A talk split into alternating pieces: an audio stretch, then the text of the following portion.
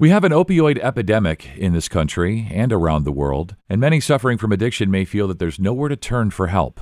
That's why I'm glad we are discussing the First Step program at Summa Health today with Dr. Jason Kolb. He's an emergency medicine physician with a special interest in treating addiction at Summa Health.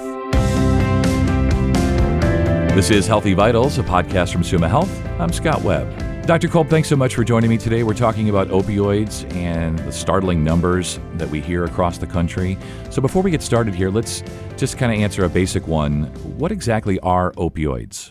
Opioids are pain medications from pills that most of us have heard about, like Vicodin or Percocet, also called hydrocodone and oxycodone, to what we more think of as street drugs like heroin and nowadays fentanyl is very popular in this group of patients. And generally speaking, when we talk about opiates or opioids, how do people become addicted to them? You know, in my experience, and Scott, I treated patients in the office for four years in addition to my job as an emergency medicine physician.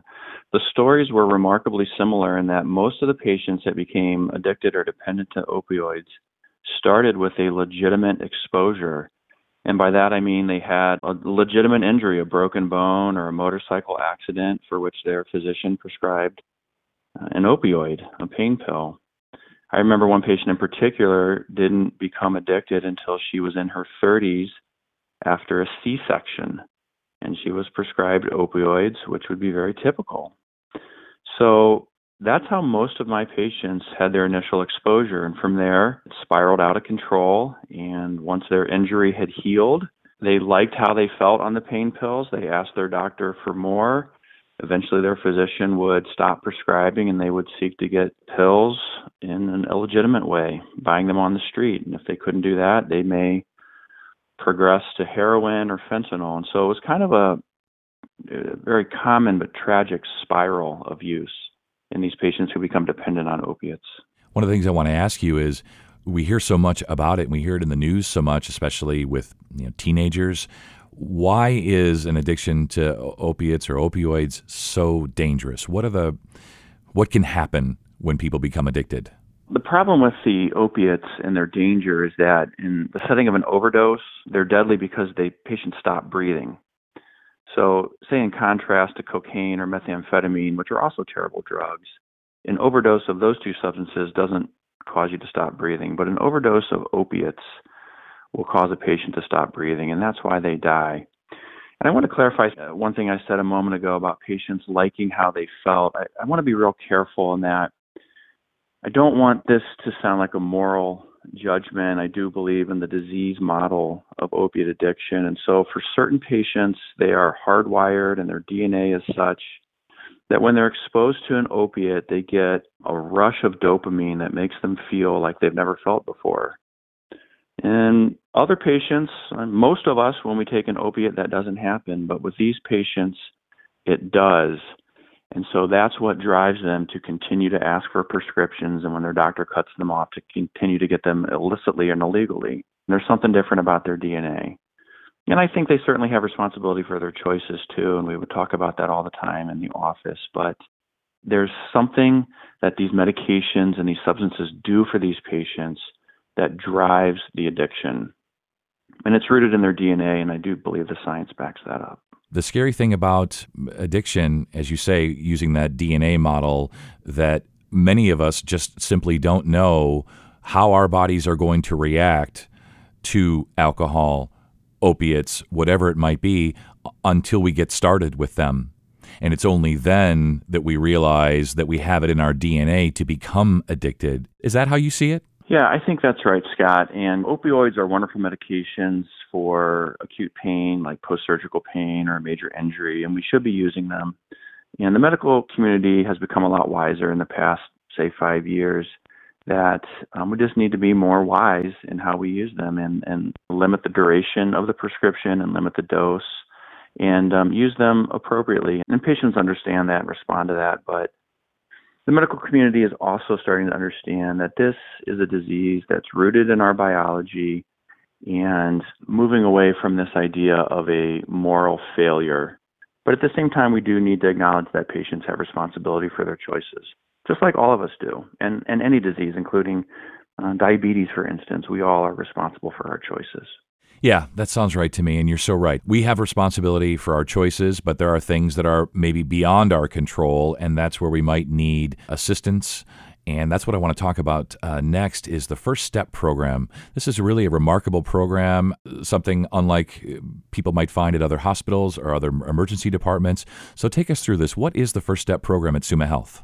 Yeah, so we're really proud of it. And I want to be sure to acknowledge the fact that this was started before I joined Summa, and um, I'm the, the champion of it because opiate dependence is an area of interest of mine. But the First Step program is an emergency department based program where we have a formal treatment process for patients that are addicted or dependent or abusing opiates.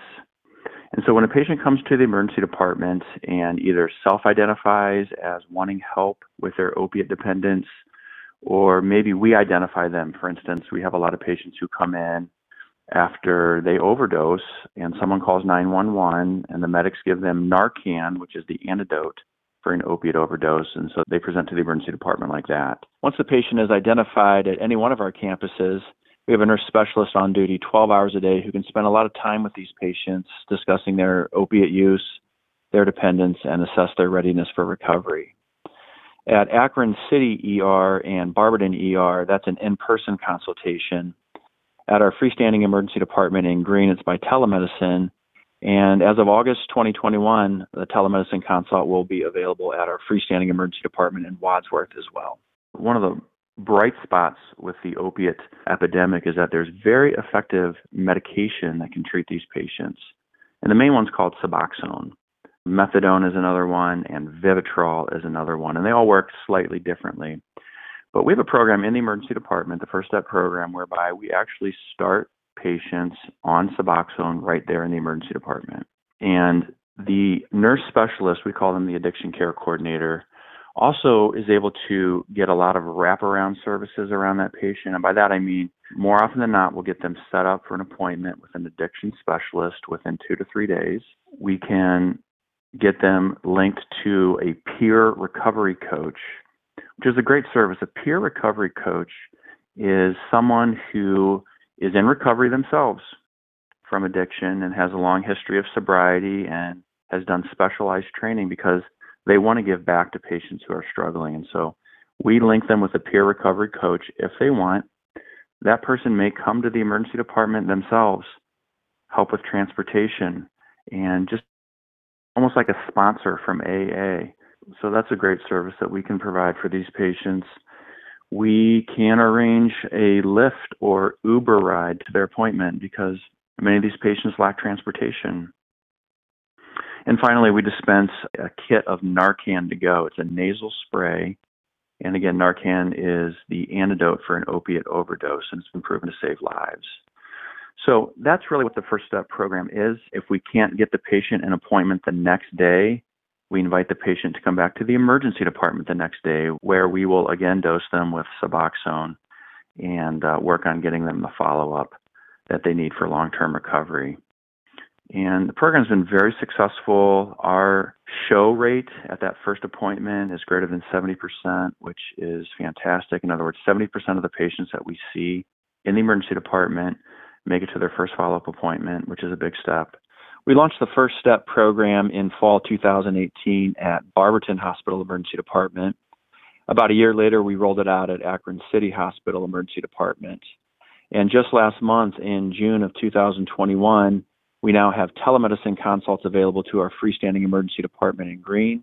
And next month, in August 2021, we will have telemedicine consults available at our freestanding emergency department in Wadsworth. So the First Step program will be available at all four of our emergency departments. So yeah, we're really excited uh, about that rollout. We're very proud of the program. We have over a thousand patients a year that we see for opiate dependence. Now, the First Step program, Scott, is for anybody who has any substance abuse problem, whether it's opiates, alcohol, cocaine, methamphetamine, or any other substance. We will be happy to see you. We will link you to care. But it's the opiates that are our, our main substance. And again, it's because of the deadly nature of an overdose with opiates that we really focused on that. Yeah, and what an amazing program. And even though it's called First Step Program, I really love what's really encouraging about it is really the goal is long term recovery, right?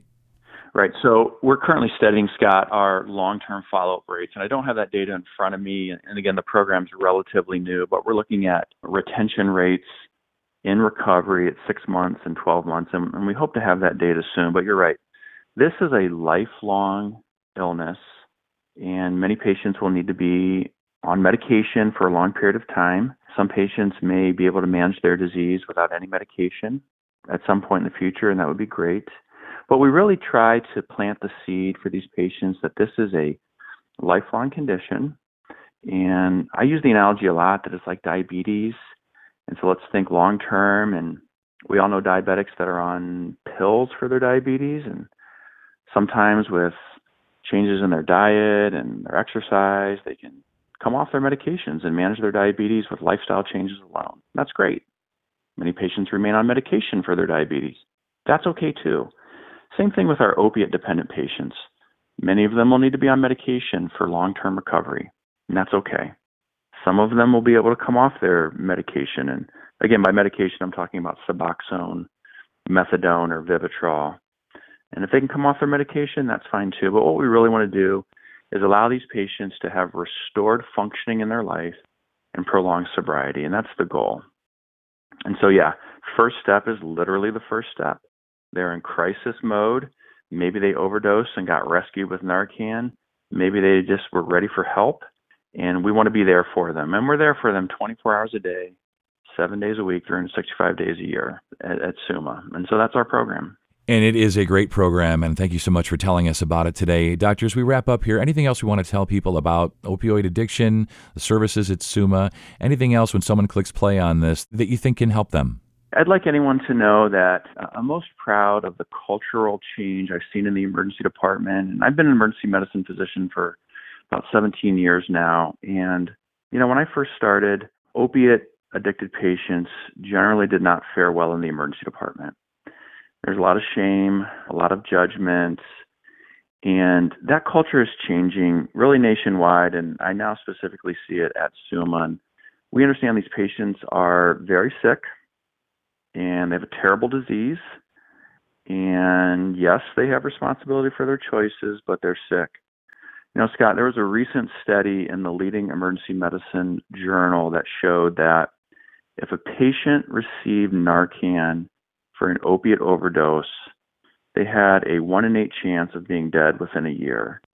That is very, very sobering because we see one or two or three patients like this every day, and to think that one in eight of them will be dead within a year, that just speaks to the severe mortality or the deadliness of this disease. And so, I want patients to know they can come to Summa. We're here to help. There's no judgment. We just have all these services that we would you know, love to provide to these patients. That's so great, and you're so right. The sort of no judging approach uh, is so effective, and I just love the way you took us through this today.